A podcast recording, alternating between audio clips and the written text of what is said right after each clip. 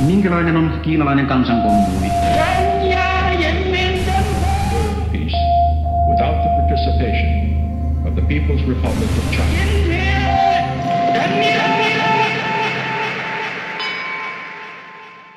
Tervetuloa Kiina-ilmiöt podcastin taajuudelle. Tällä kertaa ö, Pauttieralla kolmantena adventtina me Kiinaa ja kiinankielistä maailmaa nörttäävät tiernapojat olemme kokoontuneet tänne etelä-helsinkiläiseen studioon.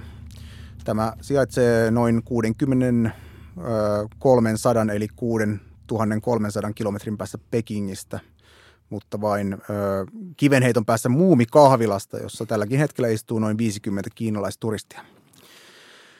Se lähtikin sitten vähän kaukaa, mutta minä olen Mika-Matti Taskinen täällä pukkeilemassa kanssanne tänään ja kanssani myös täällä ö, Politbyroon ikkunan takana kurkkii Jani Mustonen Hei. ja piparkakusta pakodan rakentaa Niko Vartiainen. Hyvää iltaa.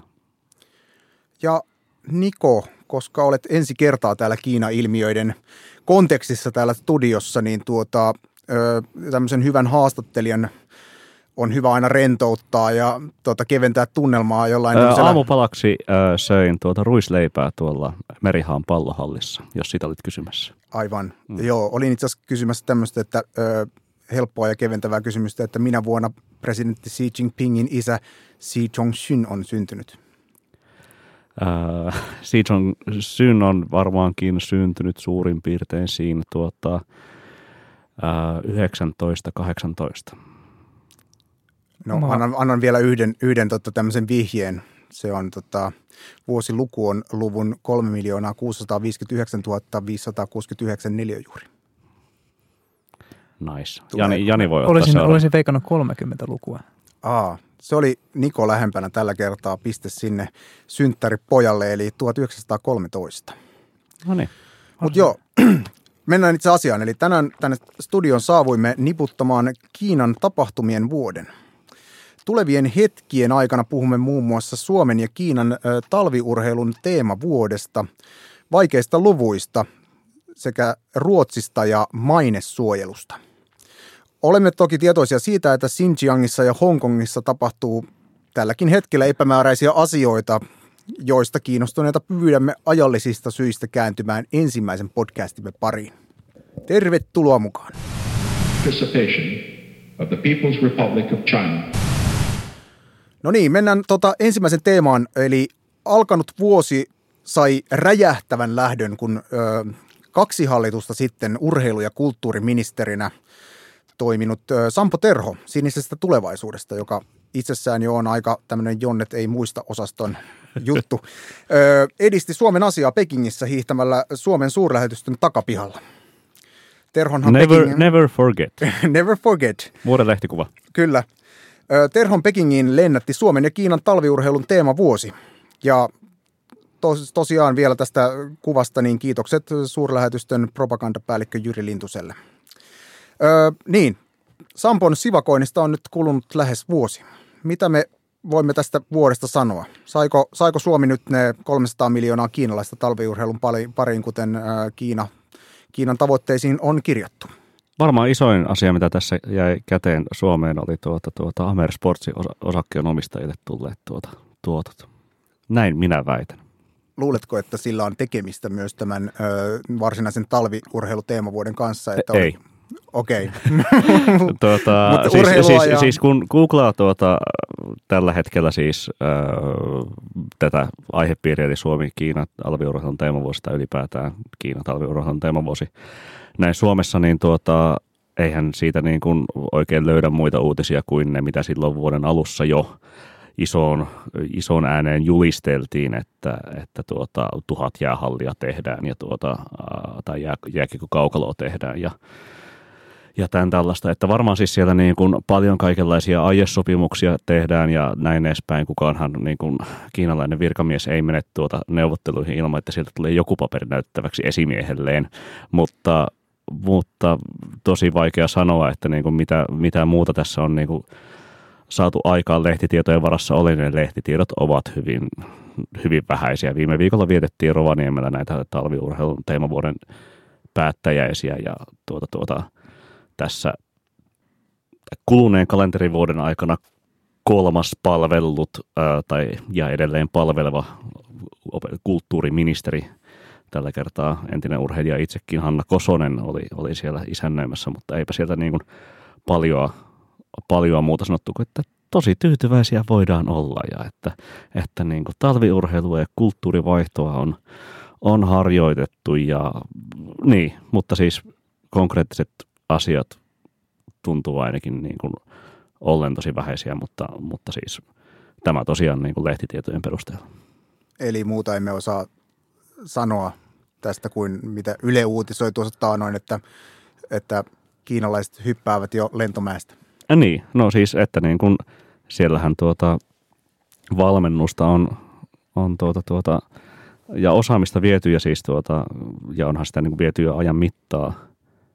Tämä talviurheilun teema voisi nyt on ollut vaan semmoinen niin pieni, pieni vauhdittaja siinä niin kuin – 10 000 vuotisessa taistelussa tehdä tuota Kiinasta johtava talviurheilumaa, mutta, tuota, mutta, mutta kyllähän siellä niin kuin edistysaskeliakin on tehty ja Kuopiossa, Kuopiossa mäkihyppäät esimerkiksi leireilee.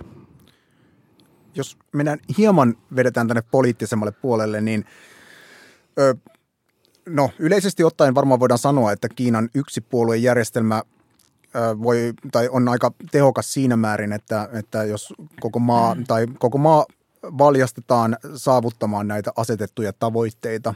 Ja ö, nyt kun kyse ei kuitenkaan ole niin kuin tämmöisestä esimerkiksi radikaalis, radikalisaation torjumisesta tai puolueen legitimiteetin lujittamisesta, vaan tämmöisestä hieman toissijaisesta ihan kiva, jos saavutettaisiin tavoitteesta, niin tota, uskotteko, että tähän laitetaan Kiinassa oikeasti panoksia ja kuinka paskana siellä ollaan, jos 300 miljoonaa kiinalaista eivät nyt pääsekään kaikki talviurheilun kiinni tämän, tämän tota kampanjan aikana, joka päättyy siis ilmeisesti Pekingin ö, talviolympialaisiin 2022. Äsken kun tuossa googlailin, että kuinka monta jääkiekon pelaajaa Kiinassa on, niin jääkiekko joukkueessa pelaajia oli vuonna 2017 päälle tuhat ja 2018 määrä oli 12 kertaa, eli noin 12 000. En tiedä tarkempia lukuja tältä vuodelta, mutta jos määrät tätä vauhtia kasvavat, niin kymmenen vuoden päästä voidaan puhua jo ihan, että miljardi ihmistä siellä tota, pelaa jääkiekkoa. niin, jos, ja jos saa edes yhden prosentin, niin sehän on, niinku, se on merkittävää.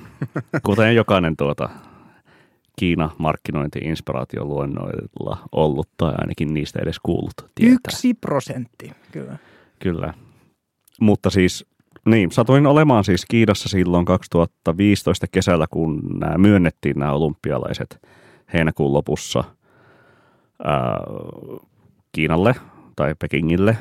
Ja tuota, tuota, juttelin siellä sitten paikallisten kanssa, että, että niin kuin, mitäs mieltä ja näin edespäin, niin eihän se niin kuin, tunnelma siitä, niin kuin, no siis silleen, että niin kuin 2008 kisathan oli niin kuin silleen tosi iso juttu ja siis silleen, niin kuin tämähän on niin kuin olympialaisten instituutiohistoriassa tosi iso asia, että, tai siis niin kuin silleen ainakin niin kuin trivianiiloille ja ehkä niin kuin silleen niin kuin olympialaisten, no joo, siis on se nyt niin kuin merkittävä virstanpylväs, että Pekingistä tulee ensimmäinen kaupunki, joka on isännöinyt sekä kesä- että talviolympialaiset – mutta eihän se siellä siis paikallisten keskuudessa herätä silleen niin kuin isompaa värinää. Ja, ja te molemmat olette olleet Pekingissä ää, senkin jälkeen niin, ja, ja olleet tekemisissä myös sitten niin kuin Suomessa, Suom, Suomen suurlähetystökin kanssa ja näin päin, niin mikä teillä on niin kuin tatsi siinä, että, niin kuin, että mitä värinöitä se siellä herättää?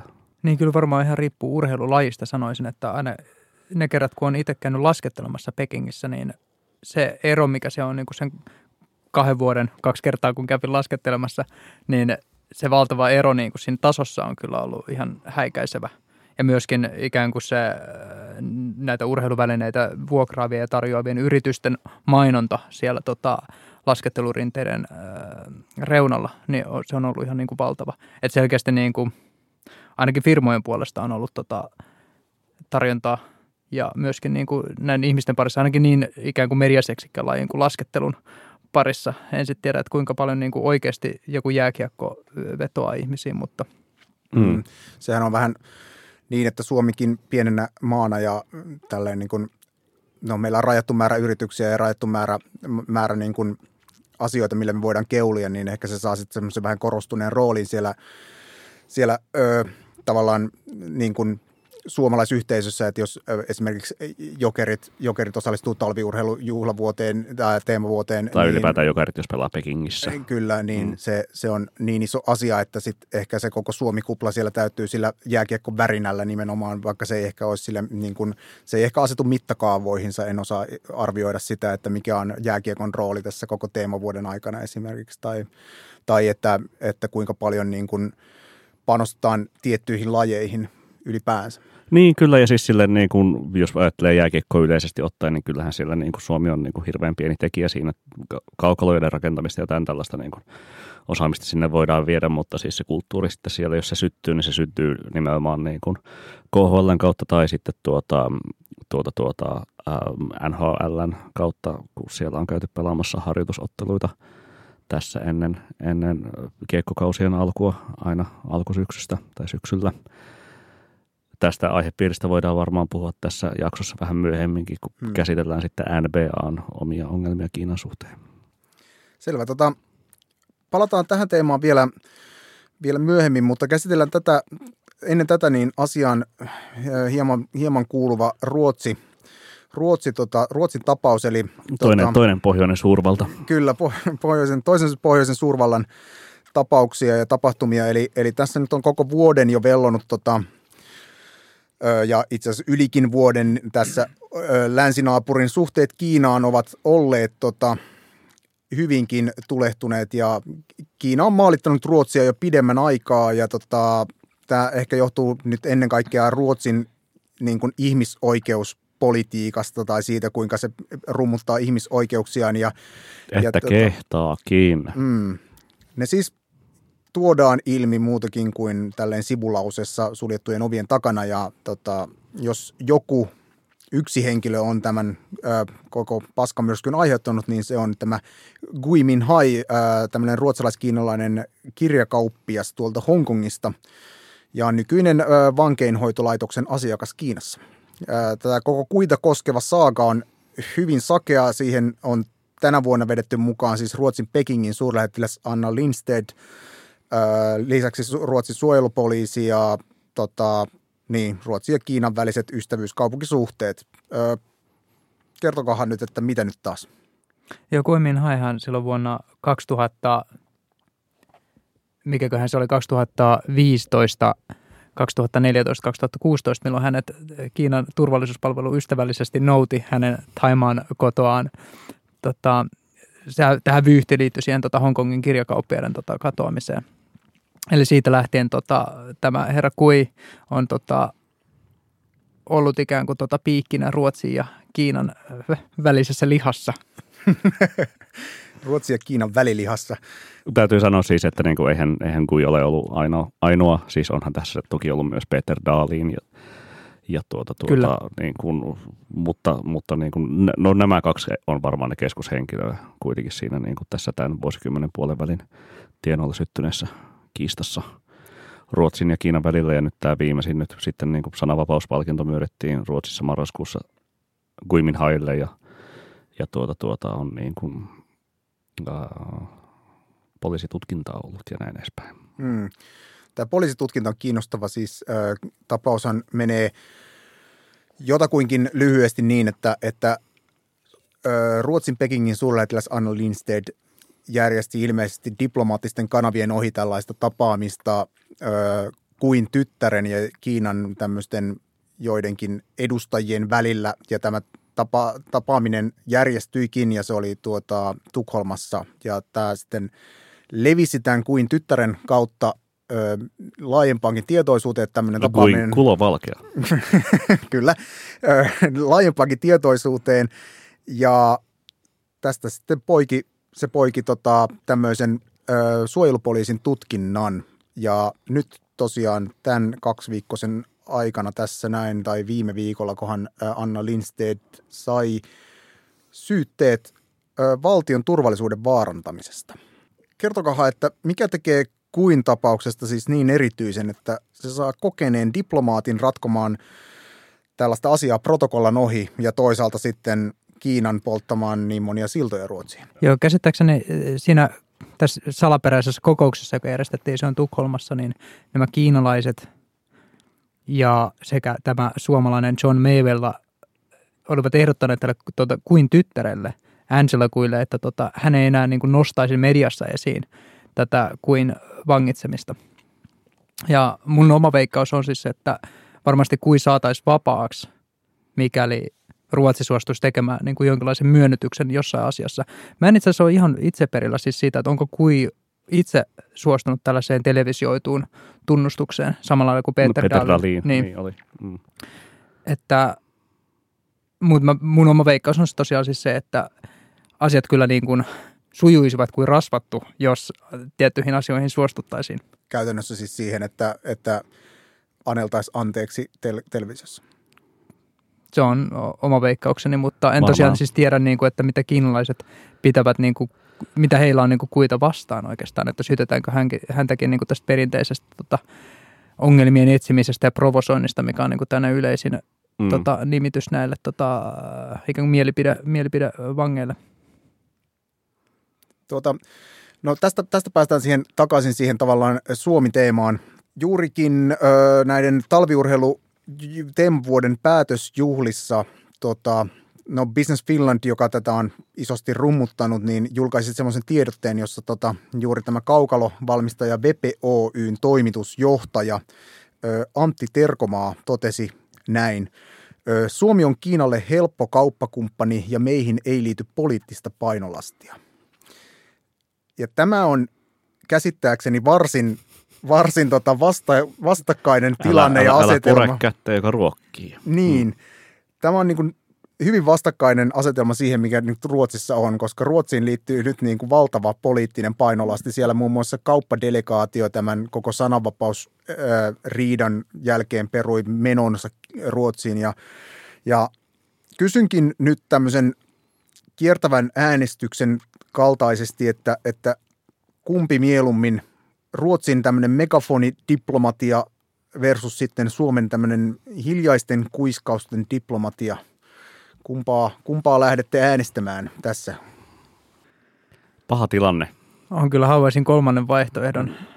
Tässä on kehystetty niin Suomi tällaiseksi niin tolkun ihmiseksi, tai ei edes oikeastaan niin tolku-ihmiseksi, niin kuin silleen sentrisesti, sentristisesti, vaan sellaiseksi niin kuin hy, hymistelijäksi ja Ruotsi tällaiseksi hyvi, hyvistelijäksi, joka, joka sitten niin kuin nostaa etusormeaan pystyyn kaikille maailman ongelmille, kuten tässä juontajamme Taskinen ansiokkaasti Olkiukon rakensi.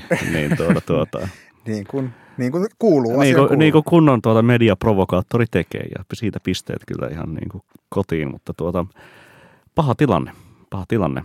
Öm, lähtökohtaisesti, kun ei, siis ei haluaisi, että Suomi joutuu sellaiseen niin kuin tilanteeseen kuin Norja. Silloin kymmenen vuotta sitten äh, Liu Xiaobon äh, Nobel-palkinnon jälkeen, vaikka se olikin niin kuin aivan oikein tehty äh, Norjalta, mutta, mutta siis sinänsä niin kuin tässähän täytyy, täytyy arvioida niin kuin hyveetikkaa ja seurausetikkaa ja vähän kaikenlaista sellaista, niin annan tuota puheenvuoron nyt kun tohtoreita ei paikalla ole, niin pöydän ainoalle maisterille, eli Jani Mustaselle. Olenko tosiaan ainoa maisteri? Kyllä. Kyllä olet. Niin, herra Jumala. Tota, kyllähän se megafonidiplomatia on, onhan se kyllä suoraselkäisempää, mutta on, on, on suuri harmi, että tota, totalitaaristen yksipuoluevaltioiden kanssa ei voi ehkä harjoittaa sellaista, niin kuin, ei voi harjoittaa suoraselkäisyyttä joten valitsen niin kuin sellaisen ja keskustan kun... vaihtoehdon nimenomaan siitä, siitä välistä, että kyllä niin kuin mieluummin hoidetaan asiat sitten tota purkkiin verhojen takana kuin verhojen edessä. Sillä mega, tämä on muuten hauska termi, tämä megafonin diplomatia, kun niin. tämä on nimenomaan Kiina. Ja ne itse asiassa jopa välillä kirjoittaa se mikrofonin diplomatia. Ah, okei. Okay. Miten, ma- Mike? Vai? Joo, joku microphone. Niin, ja sitten jotenkin se menee niin kuin niitä ajattelussa. Että Siis perinteinen suomalainen vastaushan tähän olisi, että EUn kauttahan näitä hoidetaan ja kyllä niin kuin keskusteluissa asiat esiin nostetaan, mutta sitten niin. Mikä on se keskitie? Haluan vielä siihen selvyyden, että, että jos, jos lähdetään tämmöiseen sen, sentristisen niin kuin, se, semmoista polkua etsimään tässä, niin mikä on sitten se tavallaan keino, millä, millä niin kuin Suomi voi pitää näkyvästi esillä ihmisoikeusasiaa olematta liian sopuli? Niin tähänkin varmaan perinteisin vastaus olisi, että pitämällä johdonmukaisesti ihmisoikeuksia kaikissa tapaamisissa ja kaikissa, kaikessa tota, diplomaattisessa kanssakäymisessä esillä. Eli mitä diplomaatit puhuu Kiinasta, että he arvostavat kovasti johdonmukaisuutta ja sitä, että he voivat ennakoida, mitä heidän niin kuin vastapuoli tulee sanomaan ja tekemään. Ehkä vielä liittyen tähän samaan teemaan, haluaisin tavallaan arvionne siitä, että mikä on semmoinen suomalaisten yritysten Kiina oppimäärä, että, että millä tietotaidolla, millä, millä tavallaan, onko, onko yrityksillä kykyä arvioida Kiina, Kiinaa kokonaisuudessaan semmoisena niin kuin poli, poliittisesti sekä taloudellisesti, ei pelkästään juuri niin kuin taloudellisten mahdollisuuksien kautta, vaan myös poliittisesti ja, ja niin kuin, onko yritykset niin kuin vastuullisia tässä mielessä? On se varmaan kasvanut tämän vuosikymmenen aikana se sellainen niin kuin yleinen tietotaito, lukutaito, varsinkin sellaisissa yrityksissä, joilla on jotain tekemistä Kiinan kanssa, että Kiinan niin kuin ei ole pelkästään sen niin kuin Peking tai Shanghai tai taksimatka lento, lentokentältä hotellille ja takaisin, vaan että niin kuin siis tietenkin sellaiset niin kuin toimijat, jotka, jotka siellä niin kuin aidosti tekee ja varsinkin jos siellä niin kuin yritys tilaa kuluttajatuotteita ää, alihankkijoilla heille heittäiskauppaan tai johonkin, johonkin muuhun, niin kyllähän niin kuin sellaiset hankinnat nykyään tehdään jo enemmänkin jostain sisä, sisäosista ja sen niin kuin maan eri luonteiden tuntemus on, on varmasti parantunut, mutta, mutta siis se edelleen, vaikka siis se on niin kuin periaatteessa numer- numerisesti kuitenkin jo suhteellisen iso kauppakumppari, niin ne numerothan tulee kuitenkin sitten niin kuin aina aika pienen määrän firmoja toimesta. Joten se joukko kuitenkin, se, siis se ihmisjoukko on edelleen niin kuin aika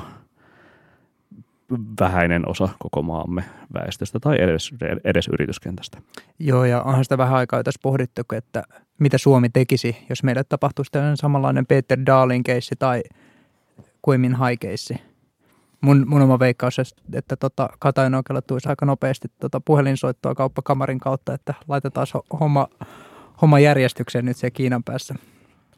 Niin ja siis niin kuin, no siis periaatteessa kyllä näin, mutta, mutta siis niin kuin sellaiset suomalaisyritykset, joilla on niin kuin iso jalansia jo Kiinassa joka tapauksessa, niin ne on niin kuin hoituneet ihan niin kuin muilla suhteilla kuin valtion suhteilla. Siis sille, että valtio on voinut avata ovia, mutta ne suhteet on kyllä luotu niin kuin sitten ää, eri, eri henkilöiden toimesta eri, eri Kiinan niin kuin kommunistisen puolueen orgaanien tai paikallistason niin kuin tyyppien suuntaan ihan, ihan niin kuin suurin piirtein itse ajan saatossa. Siis puhutaan niin kuin roviosta, puhutaan koneesta, puhutaan Nokiasta ja näin edespäin. Että siis eihän niin kuin konekaan saisi silleen niin kuin, äm, niin, kuin niin paljon tilauksia Kiinasta kuin he saa, jos ei silleen niin kuin olisi silleen niin kuin ihan niin kuin firma itsessään hyvää pataa tota, paikallisten kanssa, että niin kuin jonkinlaisia vaikutuksia tietenkin sille ja, ja varsinkin niin kuin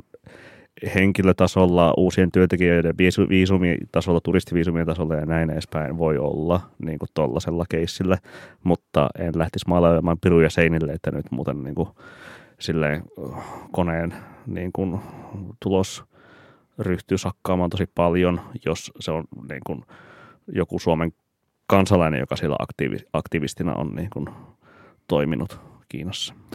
Ja sitten taas jos vertaa niin kuin Norjaan, jonka tota, Norjaan, niin Norjahan niin kuin nimenomaan menetti tämän niin kuin sinne Kiinaan koko, kokonaan.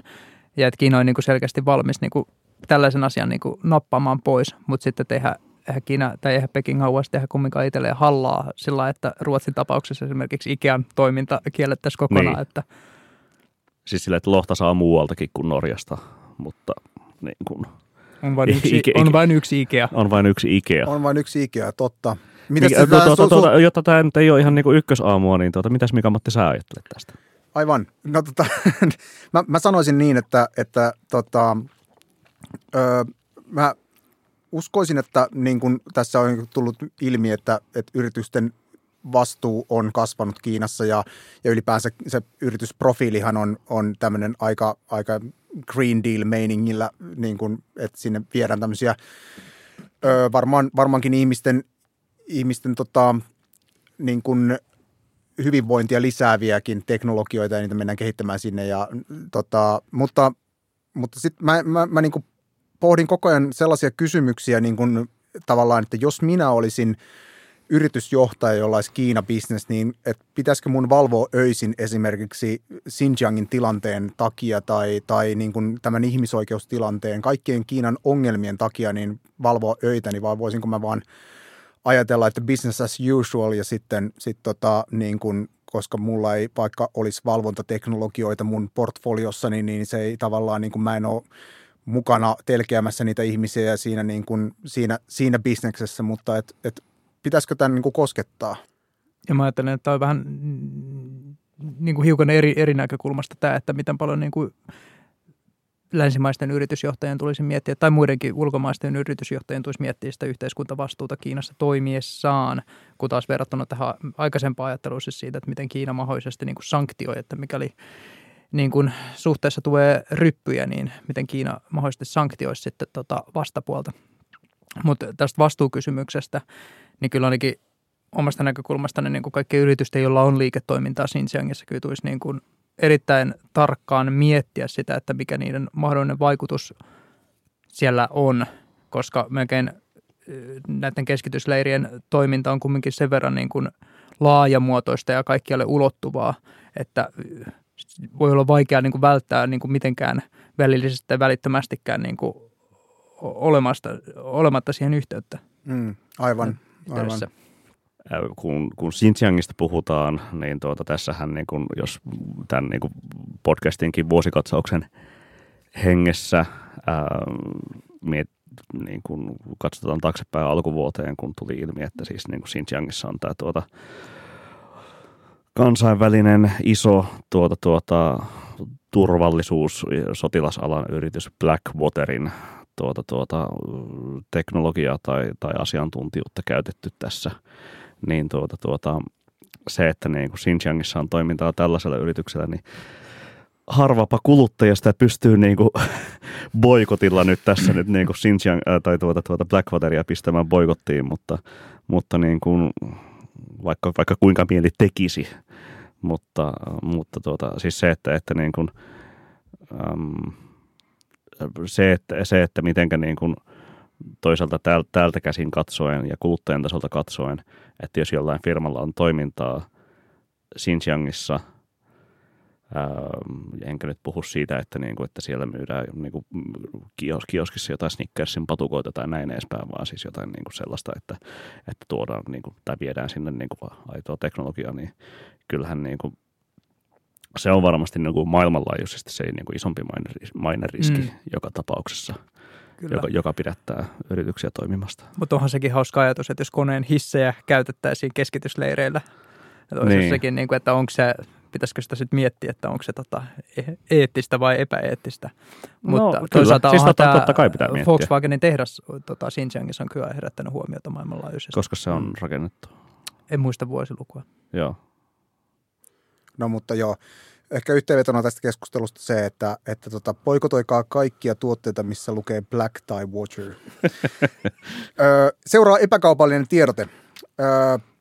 Toivoisimme, että tutustuisit myös uutiskirjeeseemme. Sen voi tilata osoitteesta tinyletter.com kautta Kiina-ilmiöt. Eli tinyletter.com kautta Kiina-ilmiöt. Ilmiöt. Jollet pidä sähköpostitulvasta, voit myös seurata tuotantoamme osoitteessa www.kiinailmiot.fi. Olemme... Sieltä, sieltä voi myös tilata sen uutiskirjan. Aivan, aivan. Se on ehkä sitä Next Generation juttuja. Se. Ö, olemme julistaneet toimitukseemme joulurauhan nyt siis, mutta palaamme ö, kirjeen kanssa jälleen tammikuun ensimmäisellä puoliskolla. Ö, pysyt myös ajankohtaisista asioista kartalla seuraamalla Twitter-fiidiämme ja tämä meidän nimemme on siellä tämmöinen kuin at Kiina-ilmiöt. Ja jos pidät tästä tuotteestamme, niin vinkkaa myös kaverille. Anna joululahja isälle, äidille, siskolle ja veljelle. Se on ilmainen.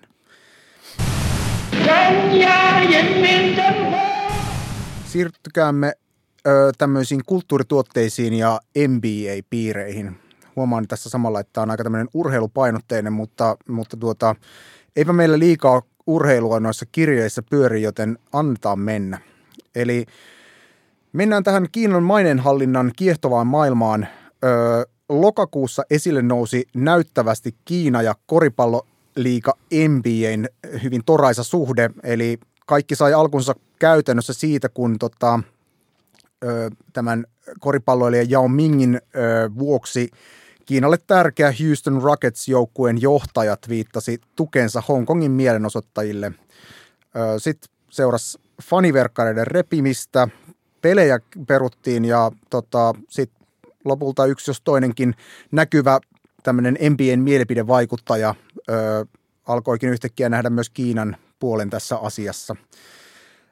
Tällainen painostus ei liene ainoa laatuaan kuitenkaan pelkästään koripallon saralla vai miten, miten näette?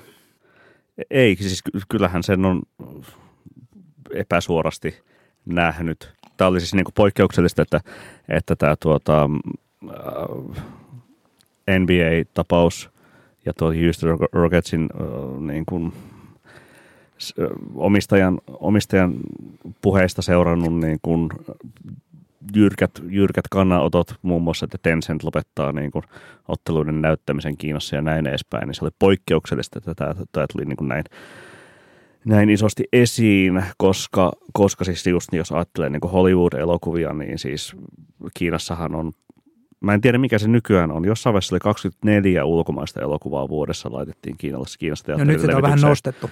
Sitten se oli 36 ja missä vaiheessa se nyt on, ja niin. Ei, ei, ei ole taas niinku tarkkoja Joo, numeroita päässä, mutta, mutta joka sitä taas tapauksessa- ihan vähän aikaa sitten E- nostettiin. että se niin kuin Hollywoodin saralla on ollut enemmän sitä, että niin kuin, jotta pääsee siihen kiintiön mukaan, niin, niin parempi sitten niin kuin tuoda, tuoda asioita, asioita niin kuin heidän tai enemmän niin kuin kiinalaisia asioita esiin tai jollain tavalla kirjoittaa kenties sisään Kiinaa Hollywood-elokuviin. Siis, Ja senhän siis, voi, sen kiintiö pystyy myös, pystyy, ja pystyy edelleenkin äh, kiertämään sillä, että tekee yhteistuotannon. Joo, kyllä. Eli tämähän koskee Sitä vain kuinka siis yleistä? ulkomaalaisia. No tietääkseni ainakin suomalainen jadesoturi meni Kiinaan isojen fanfaarien Mites houkuttamana. mestari Kong, joka taitaa pyöriä paraikaa leffoissa? Onko se mukaan edelleen? Ei, kai Ei kun se- Chen vai mikä mestari? Tää, Joku se- mestari. Chen. Mika Kaurismäen tämä tää joku. Onko se mukaan edelleen? Ei se edelleen varmaan eloku... Aa, no, se En on, tiedä, mutta, Tuo- mutta todennäköisesti se on Niin. varmaan suomalainen tuotanto. Mutta ehkä nyt jos mennään vähän pidemmälle jo, tai pidemmälle taaksepäin ajassa, niin muistan jo, että niinku tämmöinen pehmeä valta tuli esiin jo Hollywood-elokuvissa niinku tuossa 2005, milloin niinku oli ehkä se vuosi, että niinku Kiinan kieltä ylipäätänsä niinku alkoi kuulemaan Hollywood-elokuvissa. Muistan vaan itse sen silloin, kun näin niinku Hollywood-elokuvan, joka sijoittui Shanghaihin.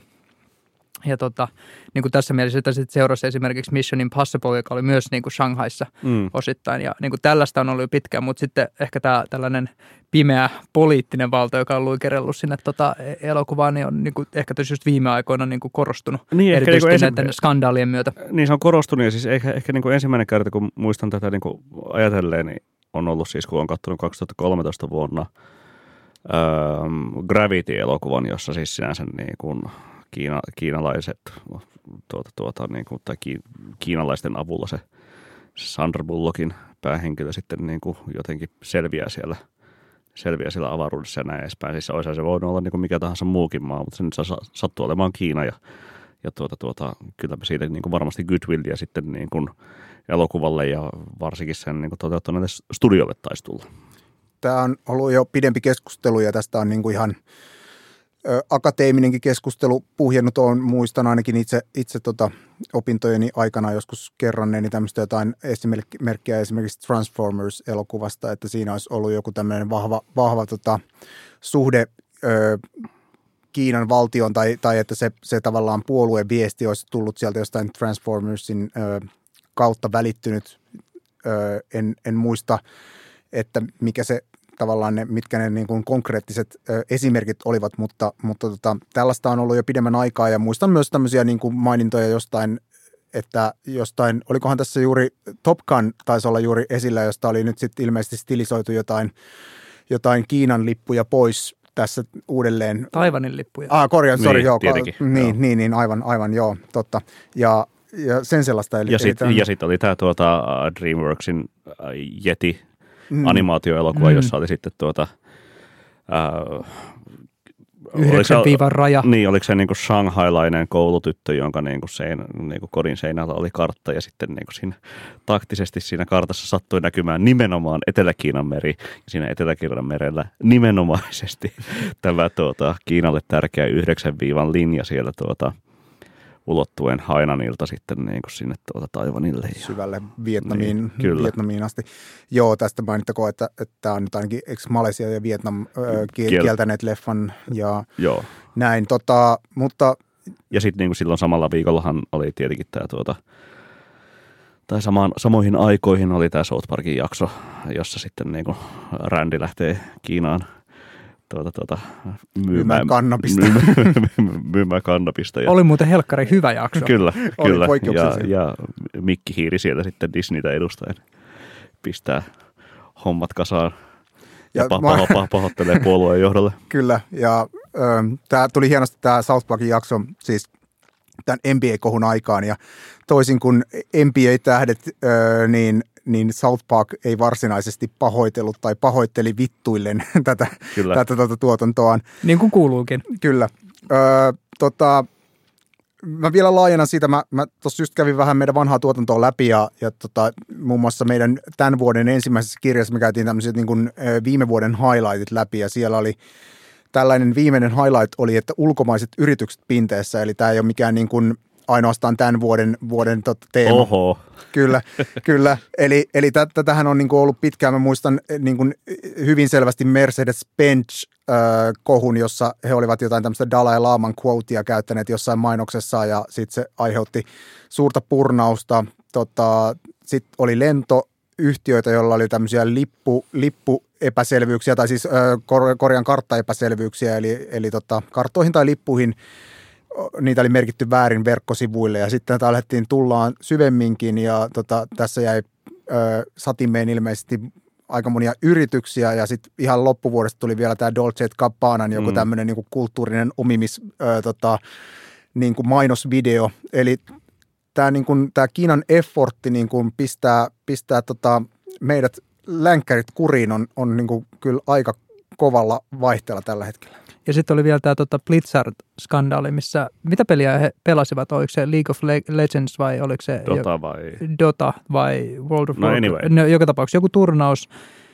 Ja, mutta tämä liittyy siihen Hongkongin mielenosoituksiin, Mm. mm. missä se Taivanin, taivanilainen NBAkin. pelaaja, joka ilmaisi äh, kannatuksensa näille mielenosoituksille Hongkongissa, niin, pela, niin otettiin pois siitä äh, äh, turnamentista. Mm. Samaan tapaan kuin TikTokissa niin kun joku tämä video tai tyttö rupe, rupesi niin kun tekemään aika tällaisen niin TikTok-hengessä tai niin perus TikTok-videon hengessä niin kuin tuota, jotain tämmöistä niin meikkaus, meikkausvideota tai jotain vähän tämmöistä meemihenkistä videota ja sitten alkoi niin kuin kertomaan, että mitäs nyt niin kuin Hongkongissa tapahtuu ja näin edespäin, niin sitten se video poistettiin, tai se levi vira, levisi viraalisti, sitten video poistettiin ja tilikin taidettiin bännätä siinä, että, että kiinalaisomisteisen tai kiinalaisen ByteDancein hallinnoima TikTok-palvelu, niin myöskin aika tiukalla kädellä näitä käy läpi. jatkojuttu taas kuuluu, että ByteDance pyysi anteeksi tai TikTok pyysi anteeksi sitten kun tai tämä nousi uutisotsikoihin ja sitten tota, tyttö sai tilinsä takaisin ilmeisesti. Entäs se video? En muista, että mitä, mikä oli videon kohtalo, kun otsikkotasolla luen nämä jutut. Mutta tota, No, niin, no tässä myöskin niin kuin itse huomaa taas sen median logiikan, että niin kuin itse asia, joka on tapahtunut, josta on äläkkä noussut, niin tuota, kyllä se muistetaan, mutta tätä anteeksi pyyntöä sitten näkee paljon vähäisempi Mm, mm, kyllä. määrä silmapareja. tota, Mutta siis se, että niin kun, sit jos tuohon niin NBAhan niin kun puhuu, tai si- siitä, siitä niin kun johtaen vielä, siis se, että, että niin kuin, okei, jenkkiläiset urheilusarjat, totta kai niillä on niin iso intressi saada myöskin niin kuin, ää, seuraajakuntaa Kiinassa, iso markkina, urheilu kiinnostaa, niin kuin koris kiinnostaa niin kuin pitkältä ajalta jo tosi paljon, Mutta siis sillä saman, saman tapaan niin kuin NHL haluaa, haluaa levittää toimintaansa sinne kenties niin kuin just tota, miksei, miksei niin kuin baseball kanssa ihan sillä samalla tavalla kuin se on niin kuin onnistunut Japanissakin. Mutta siis, niin kuin, siis ihan niin kuin erityisellä tavalla jalkapallohan on niin kuin, ja eri, niin kuin tietyt jalkapalloseurat Manchester Unitedin niin kuin maailmanlaajuisesti sillä seuralla taitaa olla kuitenkin eniten faneja Kiinassa. Että siis sille, että jos niin kuin joku Manu-pelaaja esittäisi tukensa Hongkong mielenosoituksille, niin kyllähän siellä varmasti on niin kuin kriisiviestintäkonsultit käyneet tuota jo niin kuin linjaamassa ja sisäisiä palavereita pidetty, että ette muuten jumalauta ota, ota kantaa mm. näihin aihepiireihin, koska ää, helkkari isoa bisnestähän sellainen, niin kuin, sellainenkin seura tekee Kiinassa jo niin kuin pelkästään fanimyynnin. Se on ranskalaisen viivoilla Etelä-Kiinan meri, Taivan, Tiibet, Nallepuh. Ranskalaisilla viivoilla pidä turpas kiinni. Joo. Tota, no tämä oikeastaan tyhjensi mun seuraavan kysymyksen siitä, että, että niin kun tämä rahallinen valta siis on toki niin kun juttu, eli... eli Aa, tota, ai on. Niin. Et, siis mut, raha niin kun, on valtaa.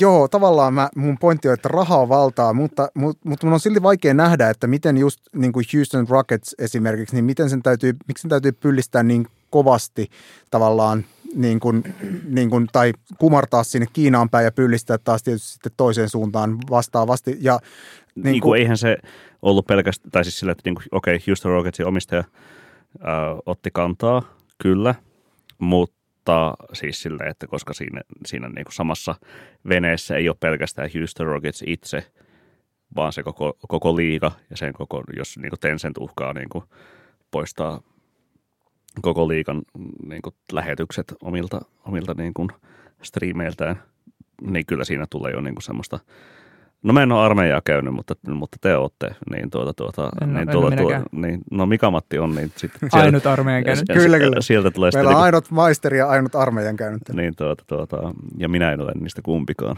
Niin tuota, sukka saippua sitten niin kuin muulta, muulta tuvalta. Joo, tosi tuttu il, ilmiö tuolta 2008-2009 vuodelta.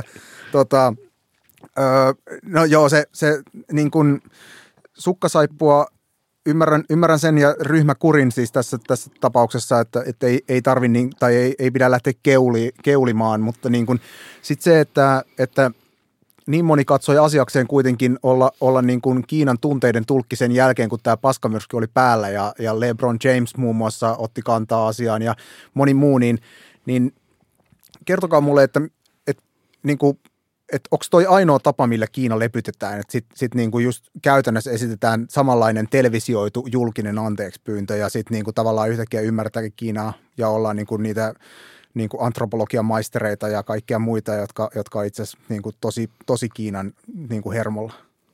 Joo, käsittääkseni että on ainoastaan niin tämä vaihtoehto, tai sitten se toinen vaihtoehto, tehdä sen salainen diili, jossa löydetään jonkinlainen kompromissi. Mutta sitten kummankaan osapuolen kasvoja ei menetetä. Ah, niin just. Se on näin suorassa sukasta. Tähän ei, teemaan liittyen... Ei, ei, ei lisättävää. tähän teemaan liittyen vielä mä kysyn, että, että miksi Kiina on niin herkkä? Poliittinen legitimiteetti.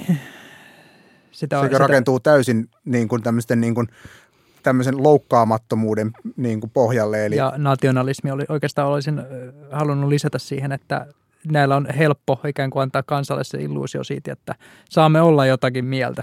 Niin ja ehkä siis se niin kuin maailmanlaajuisen niin kuin, tai tällainen globaali itseluottamus on kuitenkin vielä niin tuore asia sitten niin kuin, ää, ja, ja tietoisesti pidetään maassa kuitenkin edelleen historiankirjoituksessa yllä tätä häpeän vuosisataa, että sitten kun niin kun siitä on 40 vuotta, kun maa on taloudellisesti avautunut avautunut ja, ja talouskasvu lähtenyt niin kuin kunnolla käyntiin sitten Dengin, Dengin aikana, niin tuota, tuota, se, että niin kuin sitä itseluottamusta niin kuin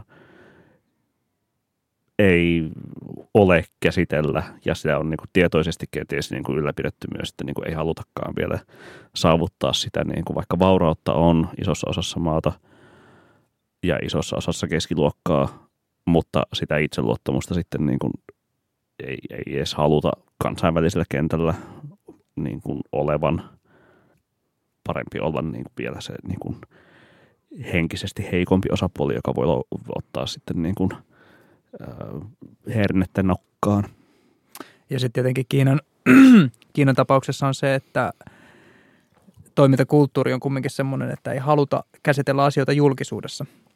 Että mieluummin niin pyritään aina kaikki tekemään sillä lailla, että jos on jotain, jos nokan koput, jos on jotain nokan koputtamista, niin sitten se voidaan sanoa niin suoraan, mutta verhojen takana. Niin, paitsi jos sitten on tarkoitus syyllistää ja niin kuin häpäistä joku ihan totaalisesti. Siis sille, että niin kuin sellaista avoimen väittelyn julkisuudessa käytävän avoimen väittely, että oliko, oliko Sipilä Antti Rinteen kaatamisen takana vai ei, niin, tuota, niin kuin, ei voida niin kuin, silleen, sellainen väittelyhän niin kuin, ei Kiinassa olisi, olisi niin kuin, käytännössä mahdollista, vaan sitten se, joka sen niin kuin, operaation voittaa, niin se niin kuin, muuten naulaa sen niin kuin, historian julkisuudessa sitten satanolla lattiaan.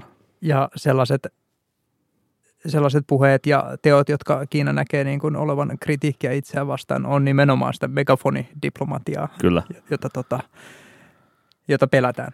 Mm. Tai ei pelätä, mutta ainakin sitä vastaan ollaan. No kenties pelätäänkin oikeastaan. Se on, se on aika perversi kompo tavallaan se Kiinan äh, niin kuin, toisaalta haavoittuva ja toisaalta äh, perkeleellisen vahva rooli kansainvälisessä politiikassa, että, että kun, kun niin kuin tavallaan esitetään sitä kehitysapun avun tarpeessa olevaa kehittyvää maata, mutta sitten kun loukataan, niin sitten sit niin kuin Jolla pitää löytyy... olla niin kuin oikeus tähän postisopimukseen, jolla sitten niin kuin pikkunyssäköitä vauraammat maat kyllä, saavat, kyllä. saavat sitten niin kuin viskellä laittelukeskuksissa.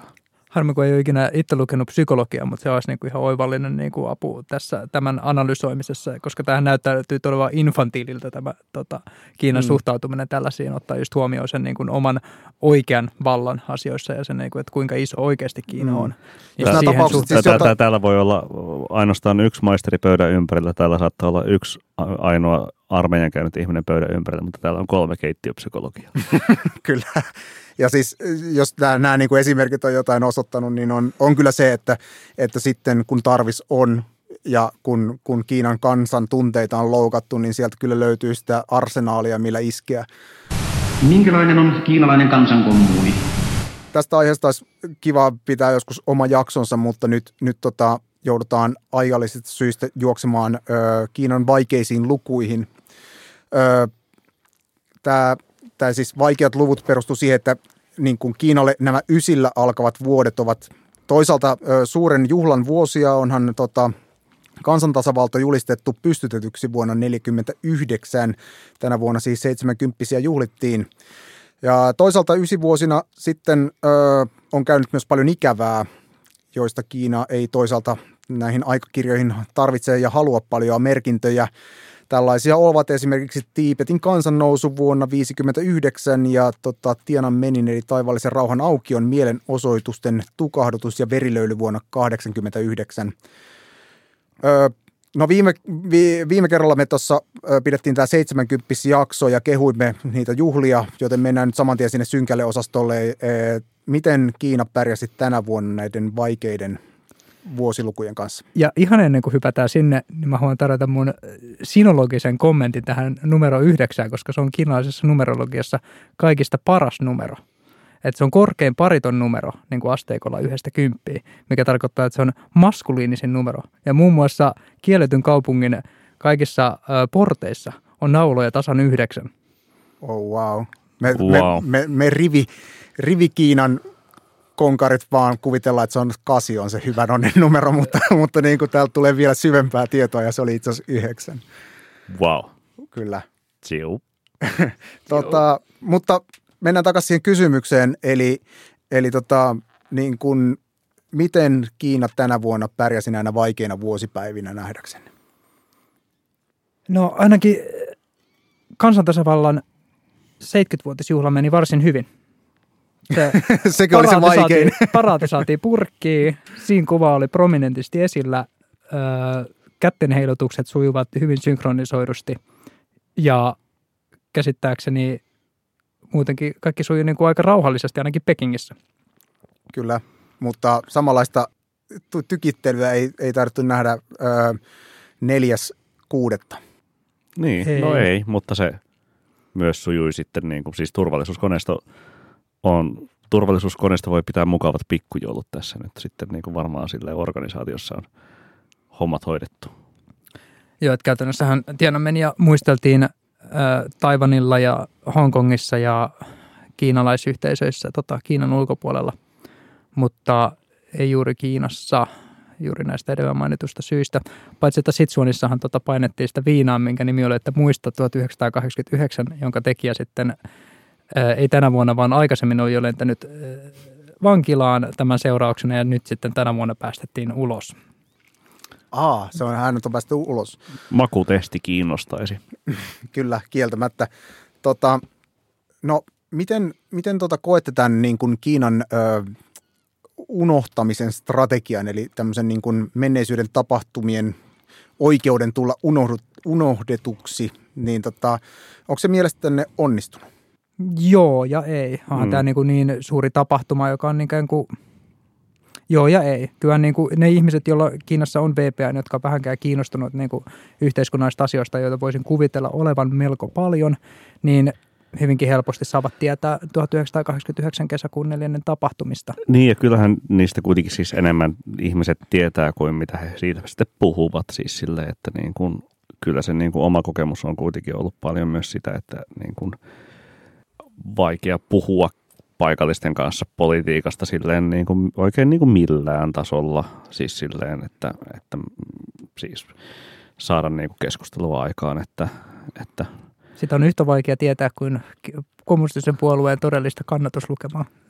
Aivan, Niin. aivan. se, mikä niin kuin oma kokemus sekä niin kuin Pekingissä asumiselta että Xiamenissa asumiselta on ollut, että niin kuin, toki on siis viettänyt ni- nimenomaan niin kuin aikaa silleen niin kuin suurin piirtein niin kuin 20 tai korkeintaan 25-vuotiaiden kiinalaisten kanssa.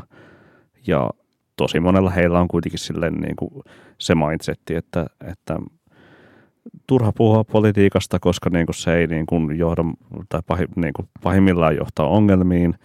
Tyypillisesti ei tuota mitään hirveän hyvää. Keskitytään niin kuin silleen omiin opintoihin, omaan duuniin ja sitten tuota, tuota, niin kuin eletään niin kuin rauhallisesti. Joo, ja just lisäyksenä tuohon, mitä Niko hyvin sanoi tuossa, että politiikka on vähän sellainen niin kuin ei-oleva kiinalaista, varsinkin niin kuin tällaisten meidän ikäisten parissa, että se on niin kuin kokonaan hyvin niin kuin depolitisoitua niin kuin se kulttuuri. Siinä mielessä, että sitä ei ole olemassa niin kuin ikään kuin vaihtoehtona tosi monen ihmisen, jotka ei ole sitten niin kuin puolueen jäseniä ja suostu osallistumaan siihen propagandatyön levittämiseen. Mutta se on niin kuin normaali kiinalaisen, joka haluaa nimenomaan tähdätä siihen, että on, on, on asunto, auto, perhe ja työ, niin politiikka ei sinänsä niin kuin kuulu vaihtoehtona siihen pakettiin. Aivan, aivan. Mm. Mutta teillä oli siis suhteellisen vahva konsensus siitä, että, niin kun, että tämmöinen tavan nuori kansalainen tietää, mitä pääkaupungissa tapahtui vuonna 1989.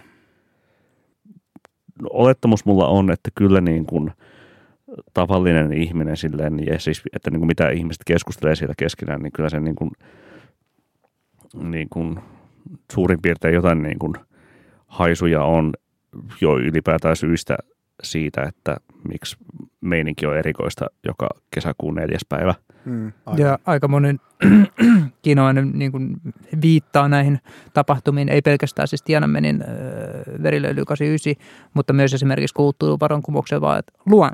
Eikä Mm, kaikki oli aivan. vaan niin kuin levotonta, että Niin. hyvin tällä epämääräisesti, mm. Mitenkään ilo, niin kuin määrittelemättä sitä, että mistä, mistä siinä asiasta nyt oikeastaan oli kysymyskään. Joo, se, se onkin itse asiassa kiinnostavaa. Mä tota, kulttuurivallankumouksesta on kiinni sen verran, että, että tota, mä, mä itse tota, tein tästä Tiananmenin vuosipäivästä juttua ö, STTlle ja tuolloin mä keskustelin kansainvälisen politiikan proffaa Juha Vuoren kanssa, joka on diipisti Kiina-pelissä kanssa mukana. Ö, Hän arvioi silloin, että tota, Kiina voisi kenties vuosikymmenen kuluessa mahdollisesti myöntää nämä tekonsa siis samaan tapaan kuin juuri nämä Mao Zedongin ö, suuret harppaukset ja kulttuurivallankumoukset, eli värittää niitä omalla propagandallaan tämmöisellä jollain 70-30 logiikalla ja sen sellaisilla, ö, miten uskotte, voisiko tämmöinen, tämmöinen niin kymmenen vuoden aikajänteellä tapahtuva jonkunnäköinen niin kuin ulostulo asiassa olla mahdollinen? Juha Vuori myös vielä. Niin, se, en, se, en, en, ennen kuin kysyt, niin kerro vähän lisää, mitä, mitä Juha Vuori perusteli, koska kuulostaa Joo, hän, hän siis tota, niin, kuin, niin disclaimer, että Juha Vuori myös sanoi, että he olivat tehneet vuosikymmen sitten kirjan, kirjan tota Tiananmenin ö, tapahtumista, jossa, jossa arvelivat, että se voisi kymmenen vuoden päästä tapahtua se, se tota, tämmöinen niin kuin, ö, jonkunnäköinen niin kuin muistelutyö siitä ja tavallaan tämmöinen kannanmuodostus. No sitä ei tapahtunut ja hän, hän siirsi sitten tätä aikaa vain kymmenellä vuodella eteenpäin. Ei hän sitä sen paremmin yksilöinyt, mutta niin kuin ajatteli, että jos, jos puolue pääsee tukevammin takaisin jaloilleen niin kuin semmoiseen niin kuin legitiimiin asemaan, missä, missä niin kuin myös, myös niin kuin viiden vuoden aikajänne tota, tai semmoinen pidemmän ajan niin kuin jänne näyttää tota, turvalliselta ja näin, niin että silloin, silloin voisi olla aika myös kohdata menneisyys, mutta to, toki niin kuin vielä se sanottakoon, että tota, tämmöistä, tämmöistä niin kuin ajanjaksoa hän ei povannut myöskään haastattelussa. Joo, vaikea tosiaan laittaa mitään aikaa, mutta jos nyt tartuttaisiin siihen aikaan kumminkin heti alkuun, että kymmenen vuotta hyvä. kuulostaa tota, vähän hankalalta, koska jos miettii, että, niin kuin, että esimerkiksi siinä seuraajaa jos hänellä tulee seuraajaa, mm. niin, niin tota, hänkin just, istuisi kumminkin kymmenen vuotta. Mä olin just sanomassa, että niinku ei siinä aikana tapahdu tätä. Ei, mutta ei varmaan siinä seuraajankaan aikana. Jos, jos ei ole siis sille, siis jos, jos siinä, mietitään normaalisti. Jos että... siinä nimeä, nimeää itselleen suoran seuraajan, niin hänen aikanaan tätä mm. tuskin tapahtuu. Että kyllä mun mielestä niin kuin siihen, että se tapahtuisi, niin tarvittaisiin kyllä niin kuin merkittävä niin kuin irtiotto noin niin kuin puolueen niin kuin paradigmassa – mikä on sitten taas ihan niin kuin toinen suunta, mihin se on tällä hetkellä menossa. Niin siis sille, että niin kuin, niin, nimenomaan just näin. Ähm, ja niin paljon kuin, niin kuin Kiina, Kiinassa ja Kiinan kommunistinen puolue niin kuin väittää tutkineensa, ja varmasti ovat tutkineetkin siis Neuvostoliiton hajoamista, niin siis silleen niin kuin tässähän, ja tämä on todellakin myös niin kuin erillisen jaksonsa aihe, mutta se, että mihin tämä niin kuin koko suunta on menossa, että, että niin kuin Xi on nyt sitten niin kuin ikuinen johtaja ja ikuinen vappu Pekingissä jatkuu, niin tuota, se, että mihin se sitten niin kuin ennen pitkään johtaa, että niin kuin sitten siellä on yksi äijä vallassa niin kuin lähestulkoon kuolemaansa asti, jo, tai ehkä niin kuin vuotta aiemmin silleen niin kuin nimetään joku niin kuin lähes samanikäinen äijä niin kuin valtaan, ja tota, tota, politbyro ikääntyy ja, ja näkemykset harmaantuu, kuten siis niin kuin Neuvostoliitossa kävi niin kuin 70-luvun aikana ja 80-luvun alussa oli, oli Andropovit ja Tsernenkot ja näin edespäin. Ja sitten tuli niin kuin uudistaja Gorbachev ja en nyt niin kuin todellakaan ryhdy niin kuin ennustamaan mitään niin kuin tällaista analogiaa. Ja se on todellakin eri jaksonsa aihe myös, mutta siis jotainhan siellä niin kuin täytyy, täytyy niin kuin tapahtua siinä niin kuin johtajavalinnassa, siis sellaista niin kuin pitkäjänteisyyttä. Ja totta kai siis jos niin kuin tällainen viestintäkonsultti Helsingistä osaa niin kuin nähdä tämän niin kuin tuota, huolestuttavan kehityskulun tässä niin kuin tulevaisuuden johtajattomuudessa, niin varmaan hekin on siellä sen nähneet. Mutta palautetaan nyt tämä keskustelu vielä siihen, että, että koska tämä Tiananmenin asioiden tunnustaminen ja tilinteko siitä julkisesti tapahtuu, niin mä sanoin, että niin kuin 49 on niin ensimmäinen aika, jos, jolloin se voi tapahtua. Joo, ja sitten jos verrataan vielä näihin tota, muihin tapahtumiin, joista ei oikeastaan nyt ihan meidän standardimme mukaista kunnollista selvitystä ole tehty niin kuin tuota suuri harppaus eteenpäin ja kulttuurivallankumous, niin mikä se, millainen se sitten olisi niin kuin se Tiananmenin, että siis nämä kaksi edellistä tapahtumaa, suuri harppaus eteenpäin ja kulttuurivallankumous, niin ei niistäkään niin kuin juuri julkisuudessa niin kuin käsitellä. Ei ne ole mitään sellaisia, että puolue on kyllä tehnyt niin kuin omat sisäiset selvityksensä ja näyttää olevan niin kuin erittäin tyytyväinen niihin, mutta että sen jälkeen sitten siinä vaiheessa esimerkiksi kommunistinen puolue tota, on äh, romahtanut ja maassa järjestetään monipuolueen vaalit, niin ehkä sitten niin kuin saadaan jonkinlaista niin kuin oikeaa tutkimusta siitä niin kuin Kiinan sisällä ja oikeaa julkista keskustelua. Mutta mikä se puolueen selvitys siitä olisi, että oikeastaan näihin verrattunahan tämä vuoden 89, seli, tai vuoden 89 on pelkkä niin kuin kysymysmerkki oikeastaan, että sen, sen niin kuin käsittely julkisuudessa on erittäin ohutta. Että siihenkin viitataan vaan niin kuin just yli rauhattomuutena tai mellakoina tai muuta vastaavaa. Mä tota vielä menen, menen siihen, siihen niin kuin, tämmöisen niin kuin pitkän, pitkän pohjustuksen kautta, tai toivottavasti tämä ei ole kovin pitkä, mutta, mutta kun niin kuin tämä Tiananmen ja niin kuin sanoit, niin epätyydyttävästi käsitellyt Mao Zedongin ajan tota, tämmöiset ö, teot, jotka vaativat kymmenien miljoonien ihmisten, ihmisten kuolemat. Ö, näitä kaikkia, kaikkia asioita verhoaa se sama niin kuin tabu tai että ne ovat kaikki tabuja ja niitä koko ajan tulee lisää. Niitä tulee niin kuin Xinjiangista lisää, niitä tulee kohta Hongkong alkaa olla jo semmoinen asia, mitä ei varmaan kannata hirveästi rummuttaa työpaikalla tai missään muuallakaan. Niin, niin mä vaan mietin sitä, että kuinka pitkään tämmöinen keskiluokkaistuva Kiina kestää sitä, että, että niin kuin kaikki tabuuntuu. Se on tosi hyvä kysymys. Niin kuin, että mikä, mikä olisi niin kuin sellainen tabumäärä, joka rikkoo kamelin selän tai puolueen selän?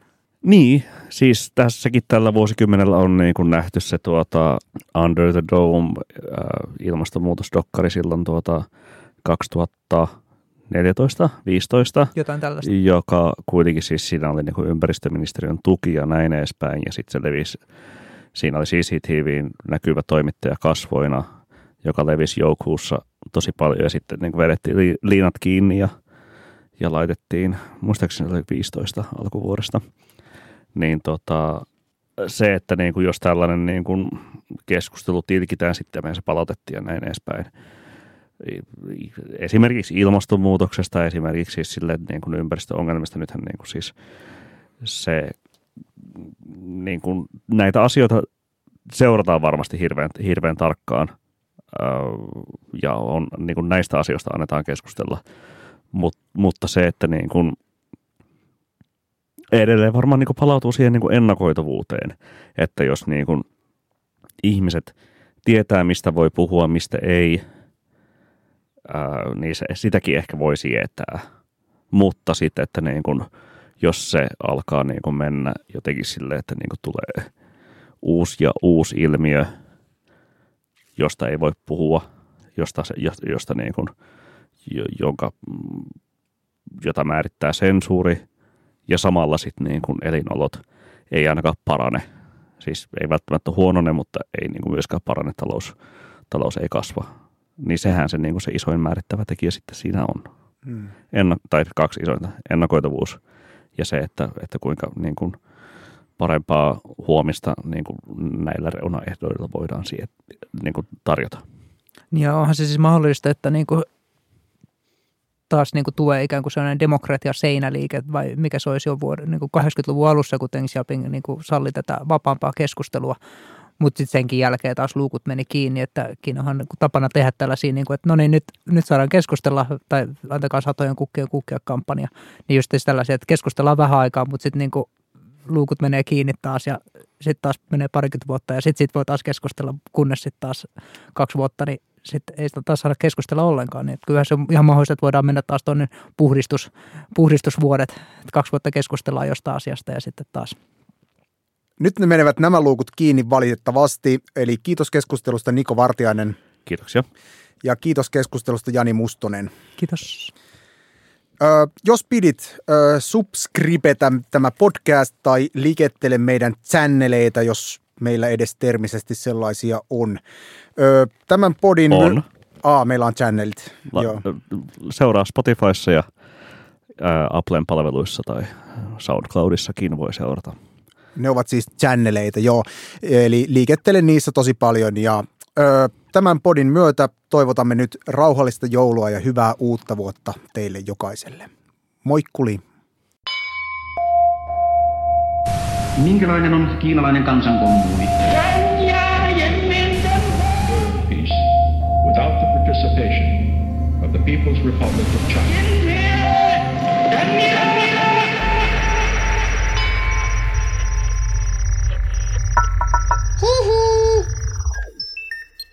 Jakso.fi